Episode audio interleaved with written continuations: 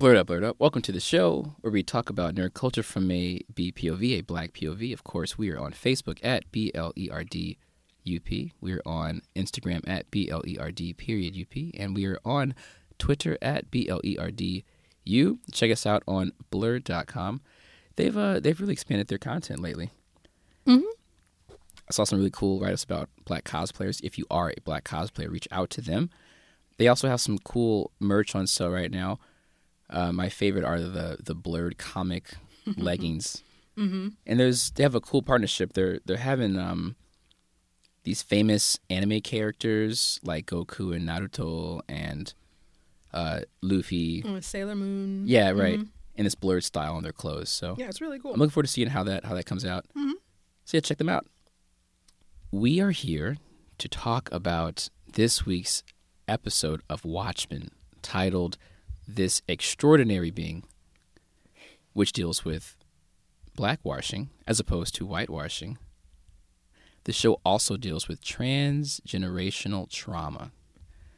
We will go into full spoilers on the show, so if you haven't watched this episode yet, come back later. If you have seen it, let's do it. There's a lot to dissect. I should probably also introduce my co-host. Why bother? Gosh, I mean, geez, I'm just here. Oh no. no, how you doing? I'm all right. Hello, everybody. Yeah, we had quite a talk off the mic yeah, here. we did. Life is interesting, isn't it? Life it? is life is man entering a new decade. It is. Yeah, we got a month left, There's and a lot of changes yeah, coming for us. changes are coming. Energy is moving. Yeah. All right. Okay. Y'all can DM DM us for the for those deets later. Yeah, don't DM me. Or DM don't. Brendan. No, no, no. Actually, I'm good too. Mm-hmm. Cancel that. Cancel Yeah, all why that. Why would you say that? I'm tired. Okay. Let's get to Watchmen. Move on. Oh Let's my get- God. I'm sorry. Let's get to Watchmen. So, first of all, this is by far the most intricately put together episode to date, and for my money, the best episode to date. It was definitely the most shocking. I was not expecting it to go in this direction at all. Yeah, they they really set up the dominoes from the first episode, and they're starting to let them fall just Mhm. beautifully. And as you said, just not what you expect, At all. but what you surprisingly didn't know that you needed. I don't know if I needed it exactly, Okay. but it definitely, yeah, I mean, it, it got my attention. Yeah. it really got my attention. I think one thing that was refreshing about this episode is that it doesn't follow the formula we were starting to get used to. Yeah. Here's some random first scene, introduces a character or something, and then here's a little drama, and then here's crazy Adrian Veidt at the end, and then and we're done. Right. Yeah. You know? Veidt didn't even show up in this episode. No, yeah, you know we're we're still following one character. Like the last episode was about, Mm-hmm. uh, I forgot his name, Looking Glass. What was his? Uh, Looking Glass's government name, I don't remember. But Right. yeah, Looking Glass. We know who you're talking about. Yes, yes. We're still following one character, but this time it's done through Mm-hmm. another character, Angela. Yeah. Really creatively done. Really Yeah. good plotting in this episode. Absolutely. Not only do we learn more about Will Reeves, but Angela does at the same time. Mm-hmm. And in the process, it ties so much together of the whole Watchmen universe Right. between the time of his memories and the present. But does it, though? Yeah. It, it raises a lot of questions, too, Yeah. doesn't it? Yeah, it just made for extremely powerful television. Uh, I'm going to reference a Huffington Post article later on the show, but it called it the best hour of TV this year. That I could definitely agree with. When you look at all the artistry that went into it and just how unique of a story they told, I don't think I've ever seen this kind of story on TV before. I never have seen this issue or many of the issues that were addressed in this episode. I've never seen them on TV. I did find myself thinking about 30 minutes in, well, okay, who is this for? Because we're black and we already know this. So is it for us or is this to explain this to people who don't know that this particular aspect of our history and culture and our cultural psyche? But then I decided it didn't matter because I was still enjoying it. So, yeah. Well, if you look at a show like Dear White People, Mm-hmm. I think that's a show where it's like these obvious talk about Black Lives Matter and these very kind of broad strokes. Yeah. I don't think that show is for us. It's not. It really isn't. I can't get into it for that reason. Right. I'm like, I know. Why are you telling me? Eh. Or for some of my queer friends, there's some praise for that show Pose. Yeah. But there's also some criticism that it also kind of Yeah, it's not. it's not for them. It's for non queer folks to kind of to learn the history and learn little the bit, culture a little bit. But I mean, broad there's, introduction. There's very affirming things about both Pose and Dear White People, Mm-hmm. but ultimately the storylines and the messages contained are things that if you are in those cultures, you already know, or Right. if you're familiar even with those cultures, you already know. Continue your point though. yeah, I just when I when I look at Dear White People and what the Watchmen creators have done Mm-hmm. with this episode specifically, mm-hmm. I mean the whole series really, mm-hmm. but with this episode specifically, I definitely feel like this is for us too. Mm. Yeah, I can I can agree with that. Because even I'm sorry, mm-hmm. even though we know what has happened to our people in the past and know what happens to us now, there are still times that we do need to be reminded. And the way that they have illustrated small microaggressions to just unimaginable violence, it is something that we need to be reminded of sometimes. Yeah, I mean, it is stuff that we already. Like I said, I couldn't really decide who it was for. I decided it didn't matter ultimately Mm. because I was enjoying it enough to where I wasn't really thinking about it. I don't know if enjoy is the right word, but appreciating enough. Sure. Appreciating it enough to not really be thinking about it on that kind of meta in that kind of meta way at the minute, but I mean, it can be both at the same time. I think the way that they explored a lot of the issues in this show were both illustrative and instructional, but also, again, affirming. Like it was, okay, see, this is something that we know, but this has never been explored in a TV show before. Right. So this is nice to see. Somebody gets it. We are showing this to the world. This is a part of our culture, a painful part, but an important part. And also just amazing that a white man is crafting these narratives. Yeah, uh, yeah, I guess. I mean, I don't know. I'm, I'm, I'm sure he has help. Oh, sure. yeah. But at the end of the day, he is the showrunner. He True. can he gives the okay on all these things, And he's deciding, yeah, this is and true. he helped write it. So Yeah. yeah, I just, I really don't know where this is going next. You know, here's the thing: we're talking all around the plot and everything because we're trying not to spoil it. no, no, Yeah, I already, okay. already, already said that we could. Oh, okay, good. Because never mind. Moving on. Yeah, let's get to Okay, it. Let's get to good. it. hmm Usually, in the first scene, there's kind of an I've always talked about this kind of unraveling of like a, a mural, Mm-hmm. you know, and sometimes it doesn't connect with the following scene. It plants seeds for later Mm-hmm. while establishing character. The first scene was with Hooded Justice. Mm-hmm. And to an extent, you kind of get a little bit more about his character, Mm-hmm. but it really does. But it's the way that this scene was painted, it's different from the introduction of Lady Trieu, for example, Very much so. or Looking Glass from the previous episode. Very much so. And also, this is the mythical hooded justice. Right. and that's a very important distinction and they've this is very clever i think because he's been i've been wondering this whole time why are they showing us these clips of hooded justice in this tv show Right. that's on tv in the watchmen universe this whole time i've actually said on a previous episode i don't see why this is here it feels like filler like the the pirate storyline in the book Exactly. um, and there's a very real reason why they've been showing this to us this whole time. It's been priming our mind for this episode. yes. And it's very cleverly done. Um, yeah, go ahead. No, go ahead. Uh, it's just I don't know where they're going to go next with this because th- this this episode was really a game changer. This show's been blowing my hair back pretty consistently, but this episode was at the same height as the first episode, the premiere. Yes. In that I was just not expecting anything here, and I just don't know what's going to happen next. But I really want to see what does.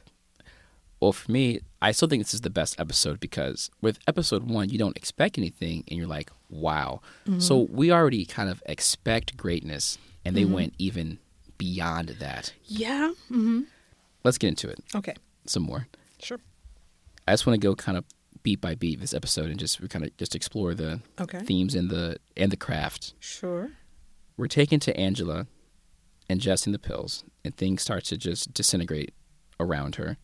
I love the transition of Angela being in the present and the past. You know, she's talking to Agent Blake, and all of a sudden behind her is the piano playing. On her left, there's a drummer, and I love the way they used color in this episode. Yes, that was amazing. And I liked how it illustrated both the present and the past. Right. That was really an interesting choice. I think it speaks a lot to the way that, um, just culturally, I feel like black people were time travelers, aren't we? We kind of tend to live in both the pa- the pain of the past and the hope of the future all at the same time. Or anxiety of the future, Yeah. right? Well, yeah, exactly. And it very much that that was a really clever tool to illustrate that. The con- I feel like just interacting with people from different cultures, I really feel like we have a really unique connection to our past because it has really shaped our entire culture in a very immediate way. Yeah. Where, eh, but a certain part of our past, the the pain, the the the, the struggle bit of our past, is what is defined is unfortunately what has defined a lot of our present day culture now and uh, it's hard to reconcile that because we clearly we all have ancestry before that but we don't know it Sure. so it's just interesting i feel like we are all still there's a lot of talk about things like post-traumatic slave disorder um, and just sort of the, the psychological effect that that has had on us as a people. And i feel like that color the usage of color showing how the past is still very much affecting the present. I thought it was interesting there were times when blake's face would come into the frame in kind of color and she'd been well sort of flickers of color and she'd be saying something very helpful and very caring but because she wants something from angela ultimately and then that would be juxtaposed with a shot a reminiscence of the tulsa massacre with those same flickers of color. There's just this really interesting dichotomy Yeah. in black american culture and even though this is a fictional version of it clearly with redfordations and everything but it's still that same sort of thing that is being illustrated and i really liked that. Yeah, we get to Angela getting her her first entry mm-hmm. into his memory is being graduating from the academy or joining mm-hmm. the police force. And when she's first there, she's in color. Mm-hmm. And then she slowly gets decolorized because she's fully a part of this world now. Right. And I loved how they flicked back and forth when she would show back up in critical points. And it was such a good reference because that's when you realize this is the thing that Angela's really taking away from Right. this scene. Yeah. It's mm-hmm. not just us learning. She's also Exactly. learning. She's mm-hmm. not just learning, but she's experiencing Exactly. the joy and the horror mm-hmm. and the rage. You know, it cuts to the, the chief giving the speech, and you look back, and she's looking at the chief, but then it cuts back to her, and it's the grandfather now. It's Will Reeves.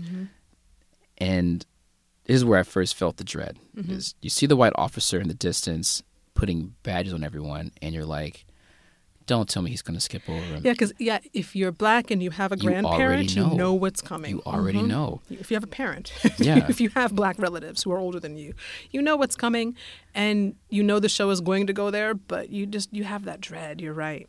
and there it is. And then the black guy there is we didn't know, but it was his inspiration for joining the force.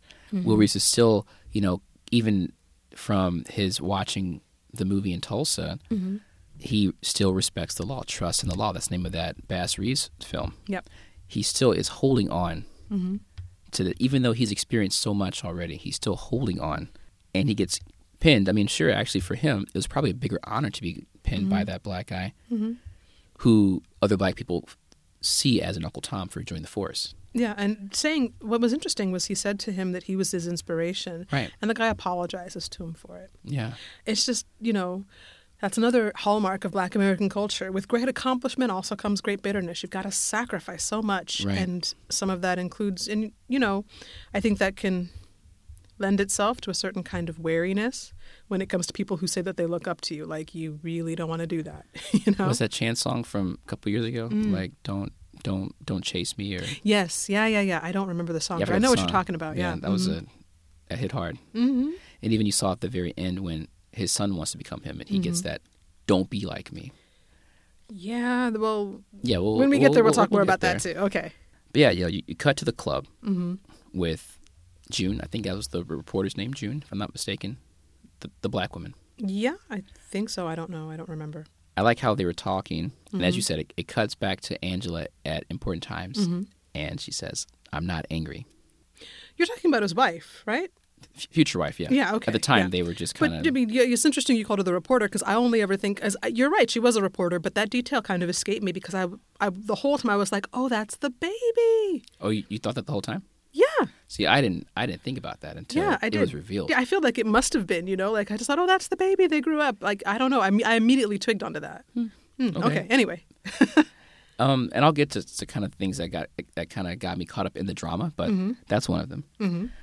I think her saying "I'm not angry" further instills in us that she's not really controlling. It's not like a lucid dream where she can kind of walk around and explore these memories. This is just mm-hmm. a set. This is happening, Yeah. and you're going to say everything that your grandfather said and feel everything that he felt, experience everything that he felt. Right. The concept of this this this drug is just really interesting, isn't it? Like Yeah. just the idea of living through someone else's memories is so fascinating. Like again, it's that it's a another trope. And I'm not saying that we're the only culture in the world with a connection to our past. That's clearly not true. Of course not. Um, I'm just saying that it. I don't think that that's recognized how much it has shaped us, how much the immediate past has shaped us. People still love to say things like, "Oh, slavery was so long ago." Yeah, my grandmother's grandfather, not that long. So it was interesting to just see that that illustrated in this way. I don't want to beat a dead horse and say it again, but No, I think it's really important. And here's where the color thing kicks in again. When Angela was in 2019 tripping on the drugs, mm-hmm. she saw the drummer on her left, and she saw her grand her grandmother, mm-hmm. essentially, no, her great grandmother, Will Reeves' mother playing the piano Yes. in black and white, mm-hmm. and she was in color. But now that she's in black and white, It's all the things that are out of time are in color. Yeah. So you have while Will's walking the beat, his mother is playing piano in color Mm-hmm. on the street. So so it still illustrates that memory haunts him as he's walking around Of course. because he's in a law uniform, trust in the law, and that's Mm-hmm. kind of the, the soundtrack. Maybe that's a you know instead of having like earphones or Mm-hmm. you're in the car blasting your tunes as a cop, this is your tune. your bad memories, yeah, just the haunting of that memory. It's your soundtrack Yeah. to being a police officer. That's and that's your that's your motivation for being a police officer. How heavy is that really? I mean, like there's just so much going on in this episode. It's, it was a really emotionally impactful episode, and the more I think about it, the more I just feel like wow, that was a lot. like that's exactly what I texted you after I watched it. Just wow, what was that? That was a lot. Yeah.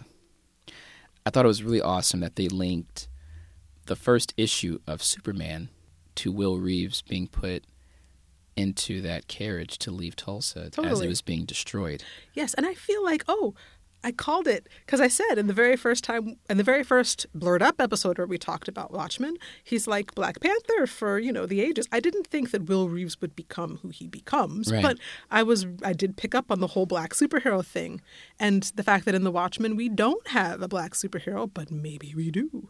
So I was I was very proud of myself. I never call stuff like that in TV shows, and I called it. Ha, High sort five. of. High five yourself. I'd high Yeah, five, but I don't want to like you know hurt the mics here Oh, okay. and our, our friends' ears, our listeners' ears. More color. Uh, the cops, you know, they offer Reeves a ride, and then when they drive off, there's bodies being pulled behind their car, in color. You know, again, he's still being haunted by Mm-hmm. these memories, and we got to talk about that hanging scene. Yes. Can I just quickly, can we give props to that actor? Do you know where we've seen him before? The actor who plays Will Reeves? No. Fences. He's the son in Fences. Okay. Yes. Okay. So he's definitely got some very uh, high class Broadway style acting chops, and he really, he just does such a good job of playing somebody who is eaten up by this seething internal rage that only lets itself out in moments. That I mean, you really just, it's rare that you can see somebody who can portray that kind of interiority in a character, and he really does a very good job with it. And in that hanging scene, he starts to really because before then he's he's kind of a weirdly low key person, much like his granddaughter later on, right. who only really lets out what he who only really shows I think what he's feeling at key moments, and this is very much one of those key moments. Right. I think you you talked about how he how he, he stays low key, but he has this rage. Mm-hmm. But obviously, he has some sort of hope that mm. he can still bring about change, working within the boundaries of of the law. Yeah, he's angry, but he's not bitter, Yeah. which I think is a really interesting choice for that character. Because I think the tendency is often to ex- to to confuse black anger with black bitterness, and I think very few of us are bitter, but a lot of us are still angry. sure. And I think that that again, just so many layers. I thought it was fascinating how they they hung him up, but when he got put back, well, first I want to talk about the music, right? The music, how I mean, just the whole music throughout this whole Yeah, episode was some- amazing. It was almost a character in itself. Yeah, there were some choices. But as he's getting hung, that music starts to distort, and once he once he's cut down, it shows Angela's face. Yeah, so she's feeling that. Like, can you imagine the horror? You know, you are however many generations removed from the fear of lynching. I mean, I don't know. I hear people describe stuff. I go back and I listen to old slave narratives. I read old books, you know, all of the, as I'm the book blurred. But I mean, you know, I read all of these things and hear all of these things, and you kind of get this secondhand empathy for the horrors of living under that kind of fear of lynching, of racial terror. And we have a version of that now with over policing and just Sure. uh, MAGA country. Although we personally don't have that because of where we live right now. Sure. But it's just that really could you imagine being taken back in time to that? There's another movie coming out soon with Janelle Monae. Have you seen the Right, trailers for this? right. I can't remember the name of the movie right now. Antebellum? Antebellum, yes, Antebellum. Antebellum. Antebellum, yes, Antebellum. And it looks very much like a book called Kindred by Octavia Butler, Mm-hmm. which was written in the 70s. I don't know if you've heard of it. You know me, no. Oh, okay. I'm, I, well, if you haven't heard of it, I will also explain it briefly for our audience. Please. Kindred is a science fiction book, but it's also very much a social horror book. It was written by Octavia Butler, who is the grande dame of science fiction. She is also one of the few, the proud, the black women who write sci fi. Okay, she's brilliant. People love to talk about 1984 as a parable for our time. 1984 is trash for our time. In my opinion, 1984 at a very specific time it applies to. It's not now. But Octavia Butler wrote the parables. That's literally now. She literally in the early 90s wrote about America being taken over by a dictator whose slogan is Make America Great Again. Not joking. Anyway, Kindred is her first book. She wrote it in the 70s, and Kindred deals very much with well, the plot of Kindred. This woman in who's a writer, who's you know a young black woman. She's a writer. She's married to this much older white man. They're very progressive, very socially active and engaged. And all of a sudden, someone begins to travel back through time and take the place of her well not take the place but live in the same time and on the same plantation as her great great grandmother as a slave. So she's being transported from this very pan-african racially progressive 70s at the time it mm-hmm. was the 1970s in california to slavery. Mm-hmm. And she's kind of bouncing back and forth, and it's terrifying because Yeah. you know one day she's in her house with her white husband writing a book, and then the next day she's being threatened with you know having her hand chopped off or something. You know, and it it's that same sense of horror that you find in a book like Kindred that is in this episode because Yes. Angela is feeling this hanging. Yes. Like it's it's crazy. I just don't know how I don't know how Okay, maybe you know who wrote this episode. Again, uh, was it Daniel? So Lindelof, Lindelof? wrote this? He co-wrote it. I forgot who else did it with him. Okay. He Because- definitely helped write this episode. Because I just wonder how did he know? you know? Like how did he I mean that's some serious empathy on display. I'm very impressed. Yes. Cuz where would yeah, I cuz that really got me. I think the mm-hmm. other layer that's important is when we generally talk about slavery and violence, mm-hmm. it's generally looked at only males got it, right? Mm. But to have Angela, to cut back to Angela and see the horror on her face, mm-hmm. it, I mean, obviously it didn't happen to Angela, but mm-hmm. we often ignore that that same violence that happened to men happened to women too Mm, interesting point. Yes. you know mm-hmm. and they you know also with sexual assault I, mm. I hate the r word but sexual mm. assault they had it worse Yeah. Yeah, and also I think there's a clear point about empathy there as well. I mean, this is suffering on black male suffering is black female suffering, black female suffering was black male suffering. Maybe not so much. Now, I don't know. It, it gets complicated. The- internet will have you believing anything. But um, very much so th- it was a community suffering. It was not just Sure. black men were suffering, black women were suffering. Everyone was suffering. Communities were suffering. And you Right. got to get to see both sides of that. so yeah so now we got Reeves putting on a hood becoming a vigilante for the first time Yeah. Okay. So, quick shout out to one of our listeners, uh, Eric. You called this. I don't know how you did it. Also, again, I'm shocked because Eric, you know who I'm talking to. You're white, and you called this, and I don't know how you did it. Hit me in the hit me in the message. Actually, DM me, sir, because I want to know how you figured this out. One of our listeners messaged me a while ago and figured that this was what had happened. Figured out that Will Reeves was hooded justice. I don't know how he picked that up because I was like, of course he's not Hooded Justice. There's no way. He's in The Watchmen and he's a completely different character. I don't know how he called it, but he did, and I want to know how. Message me. You hear me? Message me, sir. Anyway, moving on. Okay. you heard it, Eric.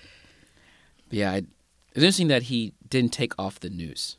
Mm, but that's such a good point of um, such a good illustrative point, though. I think Oh, it's it great that he didn't take off the news, and of course he didn't take off the news because I mean they're still playing with a character who was created for Watchmen, who always had the news. So No, you're right. Mm-hmm. I guess for me, if I'm going to try not to be detected, Mm-hmm.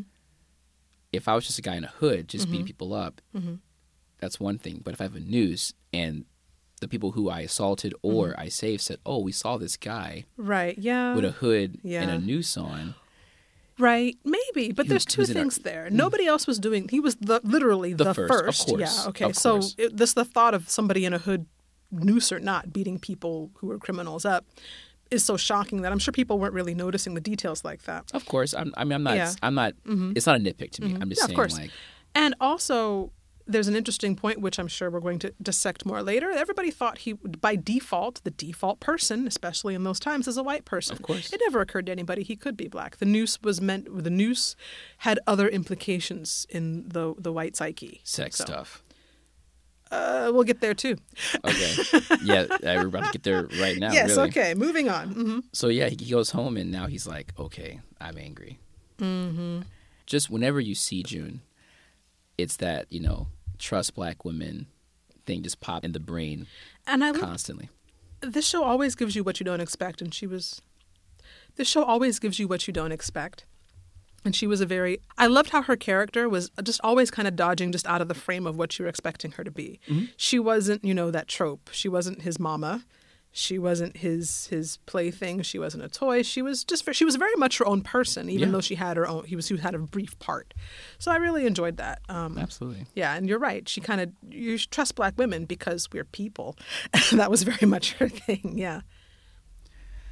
So, did Will name give his last name Reeves because of the hero? Because If you look at the the information on IMDb, I think it's spelled differently. But even so, maybe okay, I don't know. I didn't think about it.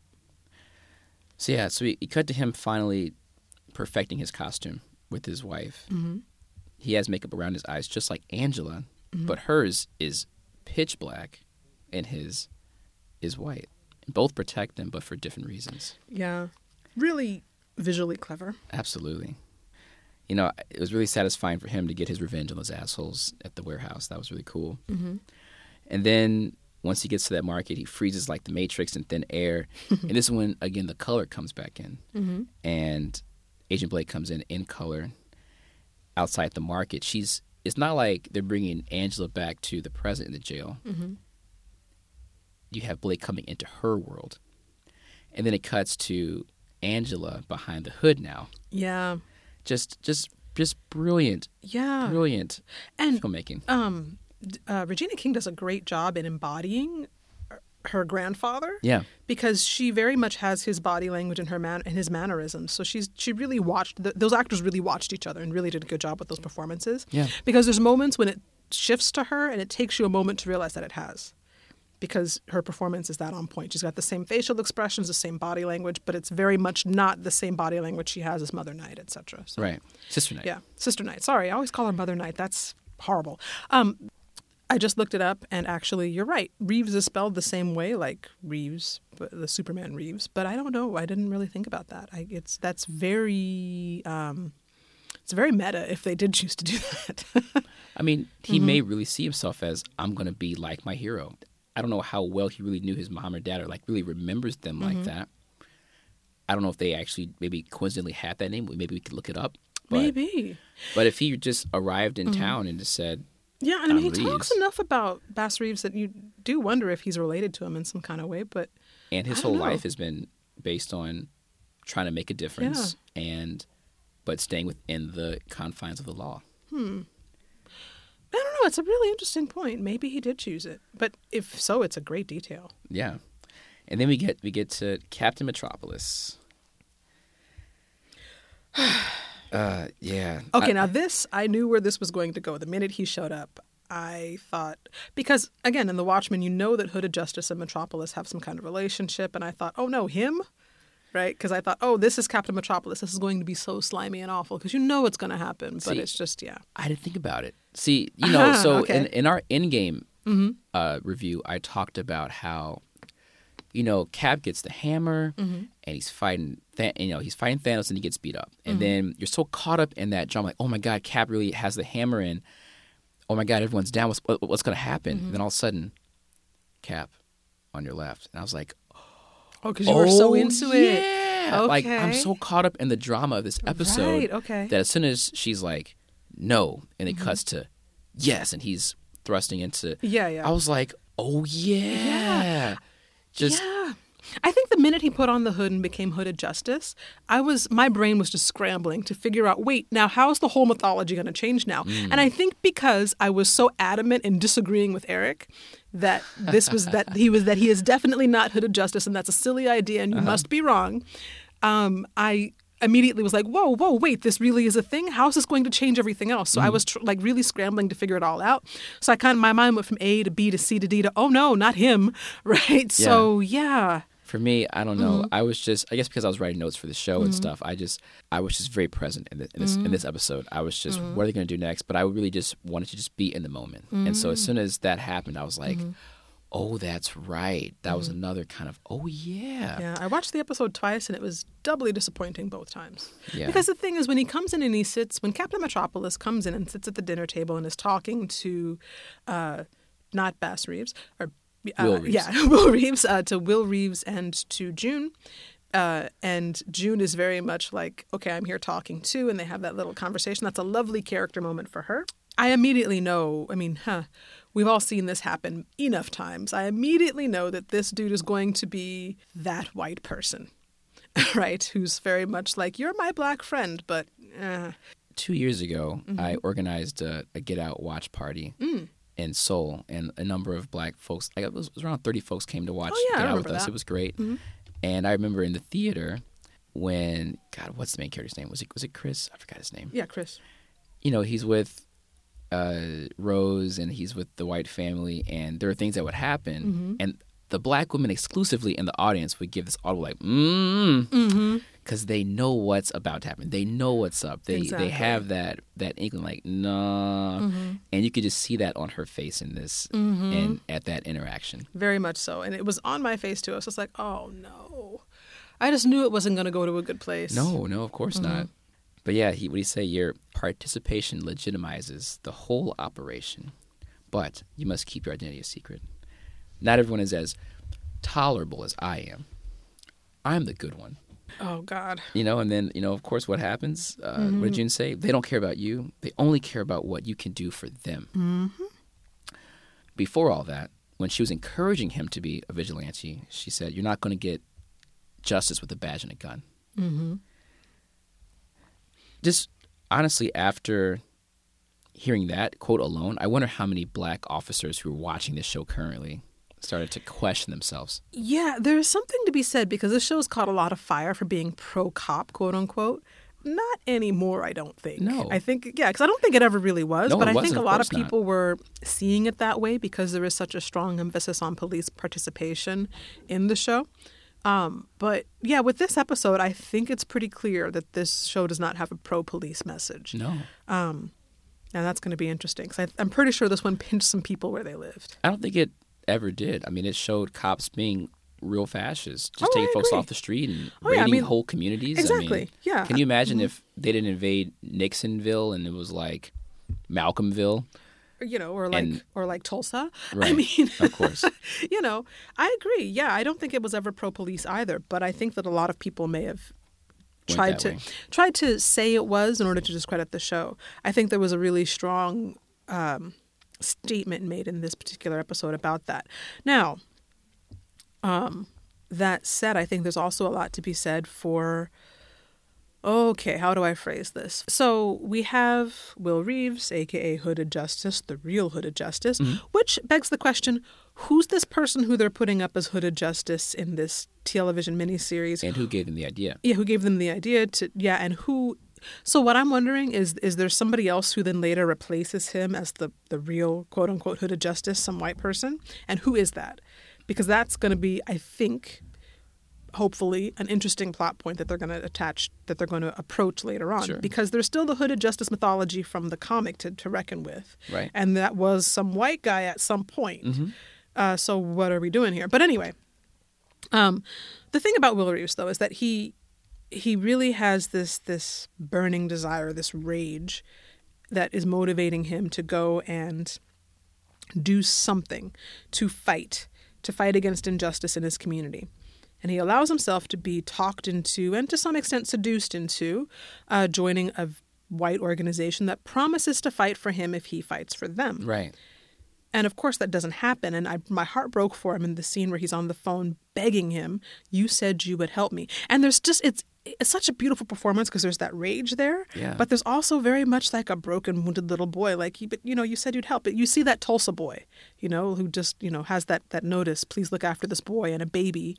Standing in a field watching his community burn, you see that in that, happening? There's in that just those moment. ideals. yeah, I mean, you you slowly see the cracks. Mm-hmm. I mean, for me, my heart broke when they they revealed that bank advertisement of the white superhero catching the black person, yes, and he and he had he was just like, oh my god, this is what I signed up for. Exactly. And he walked away like trying to get this off his face. Like, Exactly. I can't do this. Exactly. But at that point, he still does think that this is going to do something good for black people.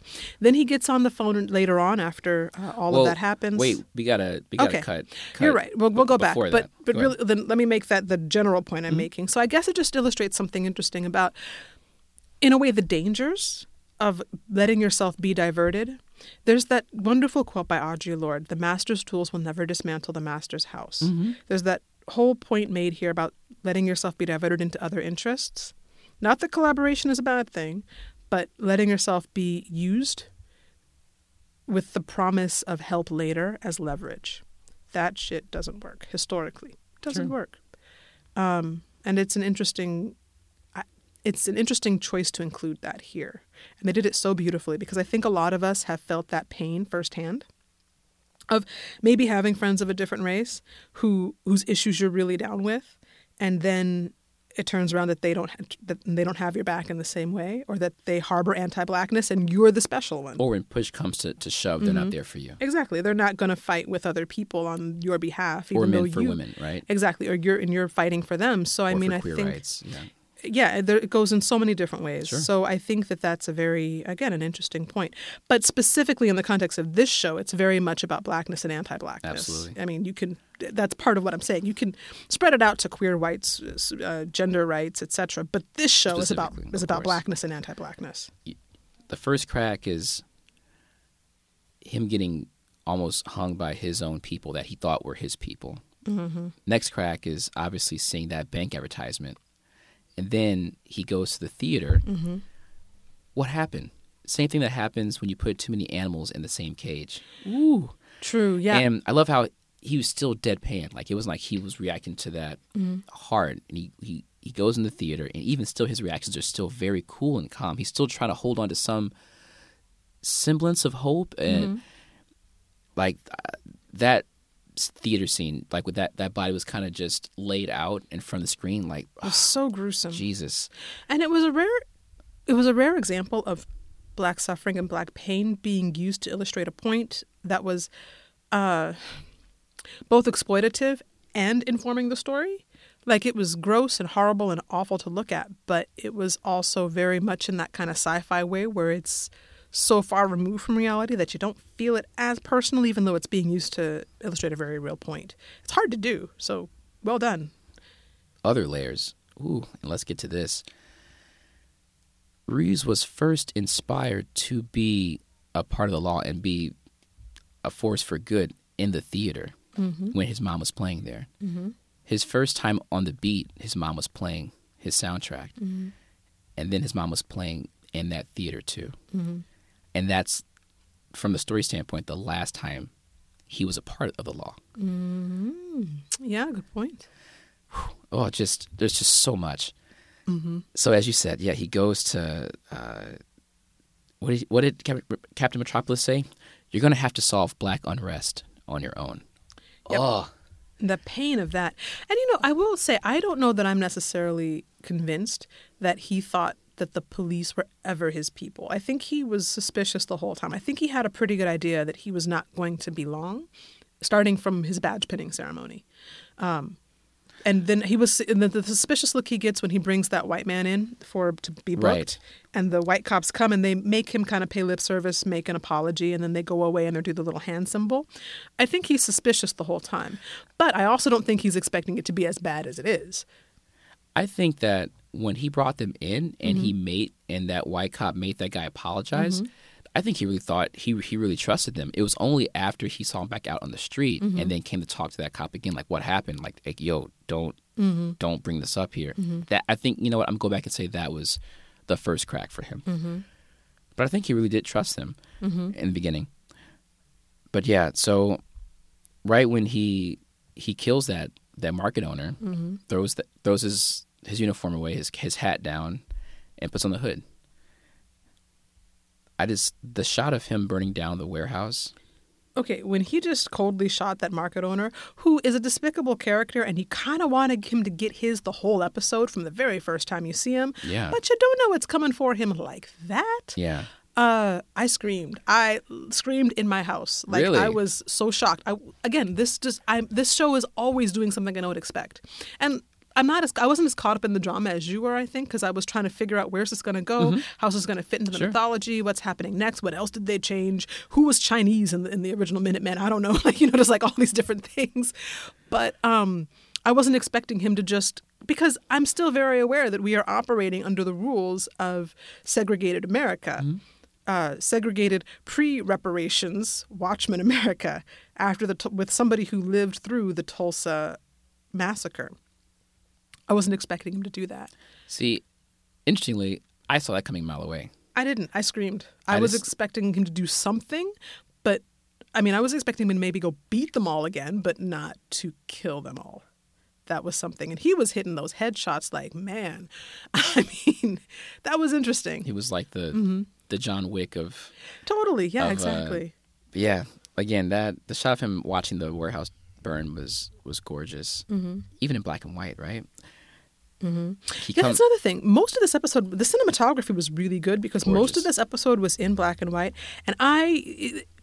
So, you know how Insecure gets all of these accolades over its lighting? Because it's actually really difficult to light black people well on screen, and they do a very good job. They do a very good job here, too, because it's not only lighting black people on screen, but it's also lighting them in black and white and making it look still very rich and very full and very nuanced and not just a very great point. monochrome. That's a great point. So they did a really good job with this here great point. because you very clearly understand who has different skin tones, for example.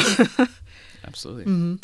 So here's where we, we get where Reeves comes home feeling accomplished, like I really made a difference, and then he catches his son trying to be like him. Mm-hmm. On that note, what do you think Angela's father was like? Because sometimes traits skip a generation. Like Mm-hmm. I'm really curious about if he maybe when he took up the mantle in the future, or was he just a regular person, and then Angela just kind of took her grandfather's pain and kind of passed over. Well, I wonder about that because you know he ra- he he was in Vietnam long enough, well before the war ended, long enough for it to become a state, and lived there long enough for Angela to have been born there mm-hmm. and raised there for a large amount of her life. So I do wonder what he was like. I wonder if we're going to see that actually, Maybe. or maybe have her talk about it. Because here's the thing: Will Reeves clearly was nowhere around. Right.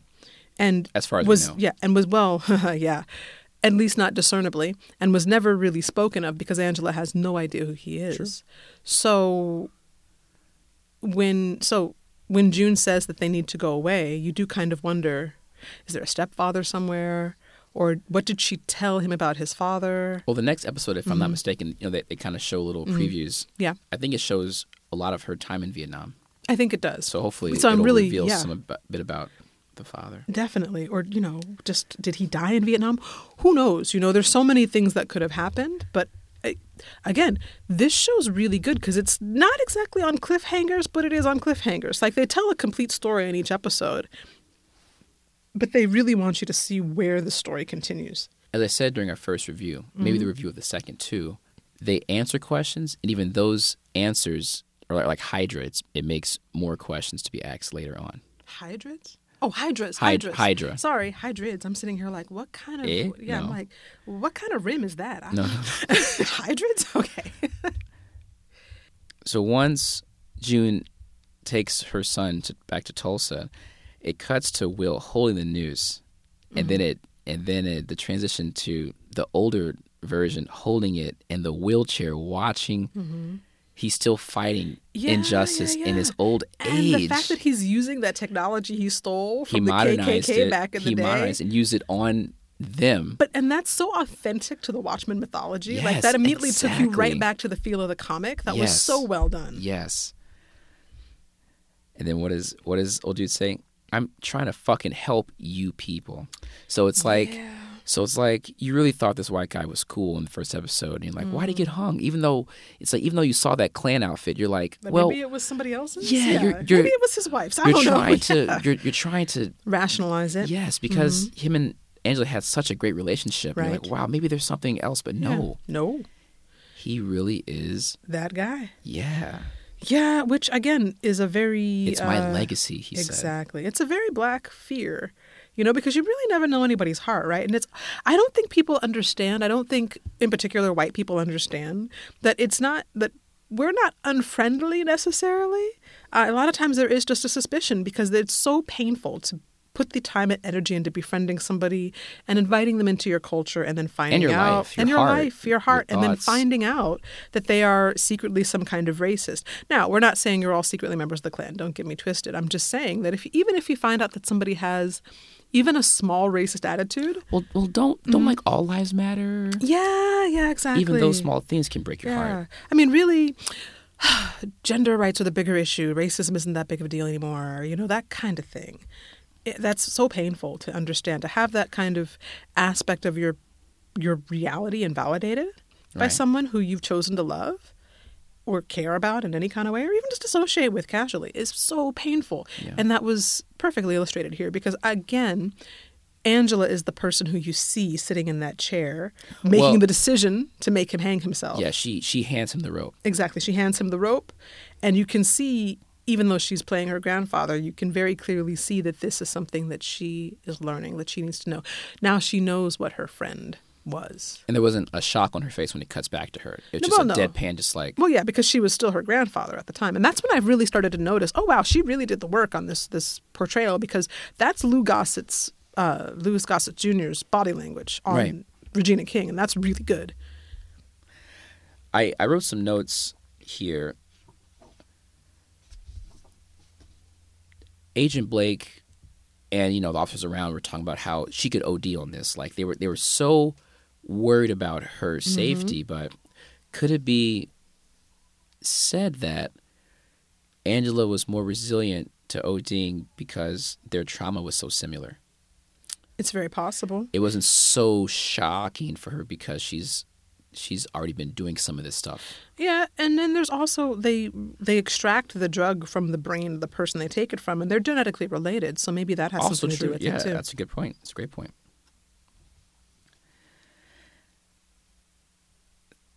So yeah, so then you know, once he hangs himself, you know, she's starting to get pulled out, and it cuts to her grandmother. Mm-hmm. She, what does she say? I'm going to take you home now, honey. And Mm-hmm. then she pops out, and who's waiting for her? Lady Trieu. Lady Trieu. How did she get there? How did Blake let that happen? Did she just get taken away? You do have so many questions when you see that, and you can see all of those questions on Angela's face like, oh, what? right? Where's the grandfather? All of those questions. The next episode is going to be really interesting because they're either going to answer all those questions or they're just going to leave it and move on to the next bit. Well, it seemed like like I said, I didn't watch all of it. I really don't like to watch trailers for things that Mm-hmm. I'm going to watch anyway. But I saw Angela as a child, so so Yeah. maybe her and Lady Trieu have some history that maybe she didn't even know about. Very possible, yeah. That's what I'm. That's what I'm. I'm looking forward to seeing her time in Vietnam, maybe with Mm-hmm. her father, and maybe Lady Lady Trieu has some small role around. Mm-hmm. Maybe, maybe even what happens to her dad. Who knows? Now, I am concerned about one thing. There are nine episodes of this show for this season. This is episode six, am I right? I think so. Yes. Yes, so we've got three episodes left. This is two back-to-back episodes of straight memory, is what it's looking like it's going to ha- is going to happen. Sorry, three back to back episodes that are heavily memory based because the episode before this was Looking Glass's episode, explaining his origins Mm-hmm. and everything. Even though it wasn't as much of his memories, it was Mm-hmm. still very much about his past. Um, so that But means it still yeah. the story, though. It will still advance the story, but they've got a lot to wrap up in two episodes. Now, here's what I don't want I don't want a gigantic season to season cliffhanger where we still have crazy Adrian Veidt on the moon. Uh, we still have no idea what's going on there. And they did give us that great teaser spoiler at the Veidt is very the moon. beginning. Yeah, exactly. right. We had, they gave us that great teaser spoiler at the very beginning of the episode of that blue hand reaching out of nowhere to pick something up. So, how are we going to get there in three episodes? This is my question, especially if the next one is a lot of memories. Sure. We'll see what happens. I'm still, look, Lost hurt me, y'all. I am still suspicious. I'm, not, I'm a lot less suspicious than I was. I do like this a lot, but th- they better make the story work, okay? They cannot drop another giant squid. That's not going to happen. Before we wrap up, I do want to go to this article. Okay. This is from a Huffington Post article. It's titled Watchmen is a powerful exploration of black trauma and everyone needs to watch. Mm. There was a similarly titled article on uh, blerd.com actually that we should all read. I just it just came out I think earlier today and I haven't had time to read the whole thing, but check out the article on blerd.com too, y'all. Absolutely.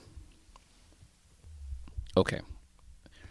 So I just want to read a couple of things from this article I thought I thought were really powerful. So here we go.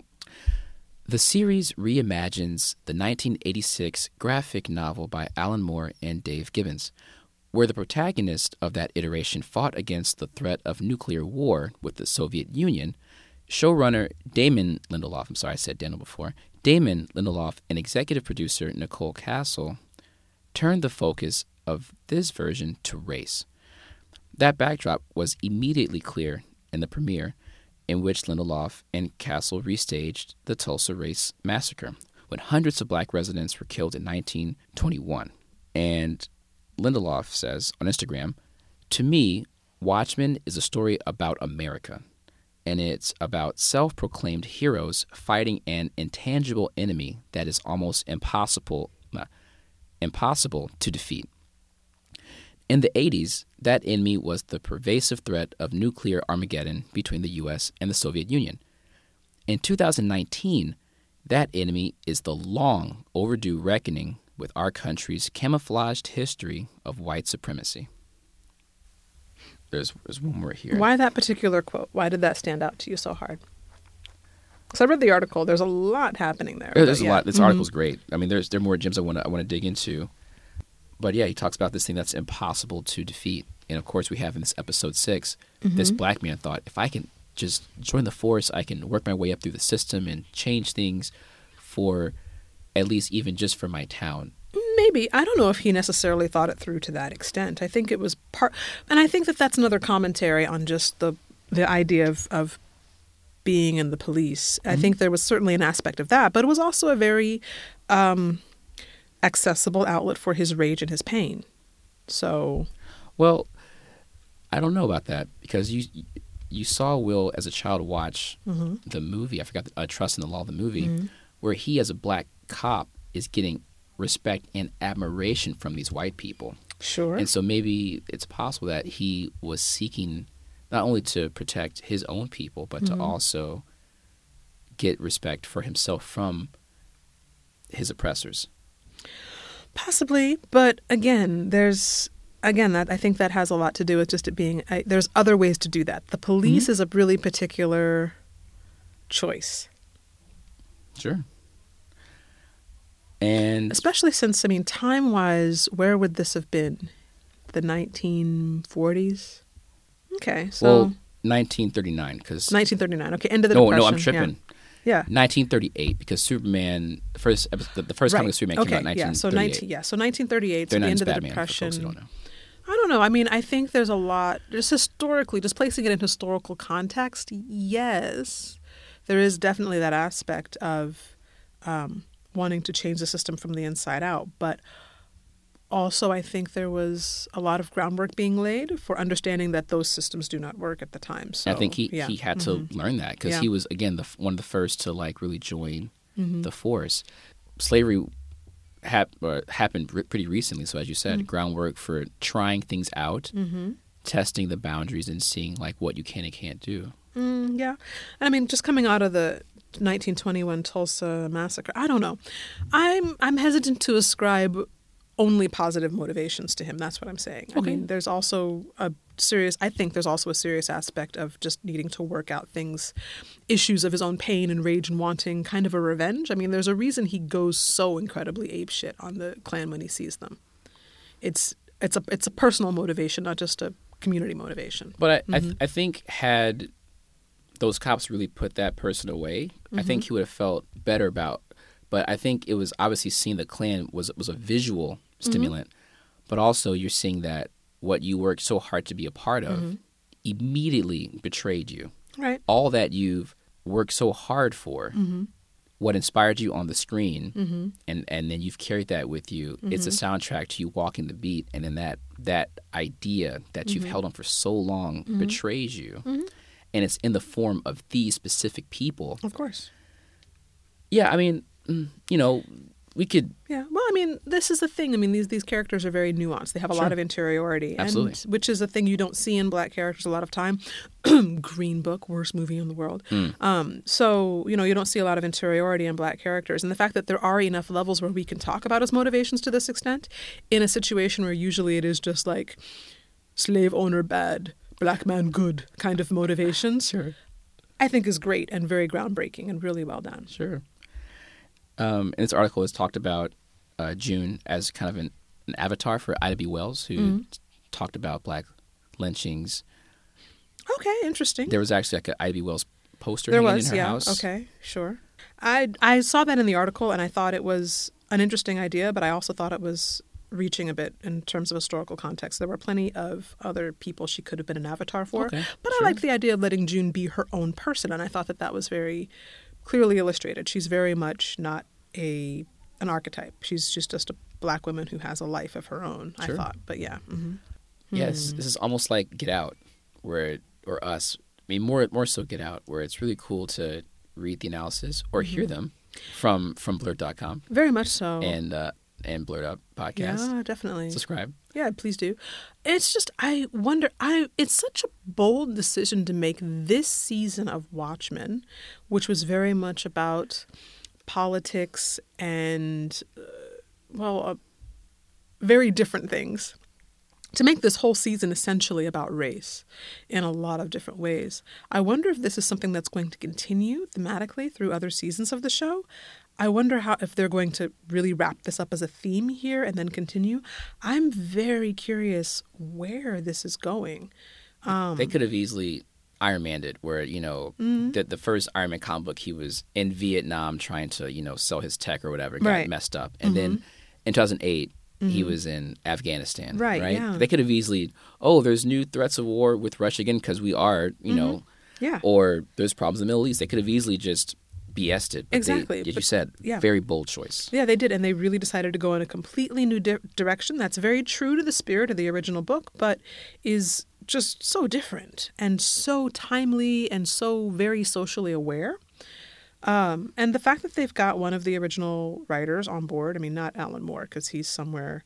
Voting for Corbyn. Uh, no, well, yeah, he is voting for Corbyn, you're right. But also, he's, you know, I don't know, collecting mushrooms for his witch's brew. Right. But whatever he is, he does. But um, yeah, it's just really interesting to see how they've done this. It's a very bold choice. It's a very hopeful choice. It gives me good feelings about the future of art. Uh, you we talked earlier this year about the idea of status quo rap, and I think that if we even if we have some more status quo rap or status quo TV is is becoming less of a thing, which is interesting. I kind of thought the golden age of TV was coming to a close, but we're still going strong here. What a way to close out the decade. Yeah. I don't know. I don't know what to think, and I don't know where it's going, and I like that feeling. yeah. yeah. All right, y'all. Well, that wraps up our show. Please let us know how you feel Mm-hmm. about The Watchmen. Did you call any of this stuff out? What do you think is going to happen in the future? What do you think of our of our analysis? Please follow us on Facebook at B L E R D U P. We're also on Twitter at B L E R D U. We are also on Instagram at B L E R D period UP. Check us out also on blerd.com. And we're also, of course, on Apple Podcast and Spotify. Subscribe and give us a review. We got a couple more reviews for on Apple Podcasts. Everyone's still giving oh, us Oh, nice. sterling reviews. We appreciate that. Woohoo! Thank you. Thank you so much. All right, y'all. DM me, Eric. Yeah. I don't get no DMs. That's cool though. You know, whatever. I'm, I'm not salty. Yeah, you are. You just yeah. You, you corn beef over there. All right. Peace. Peace.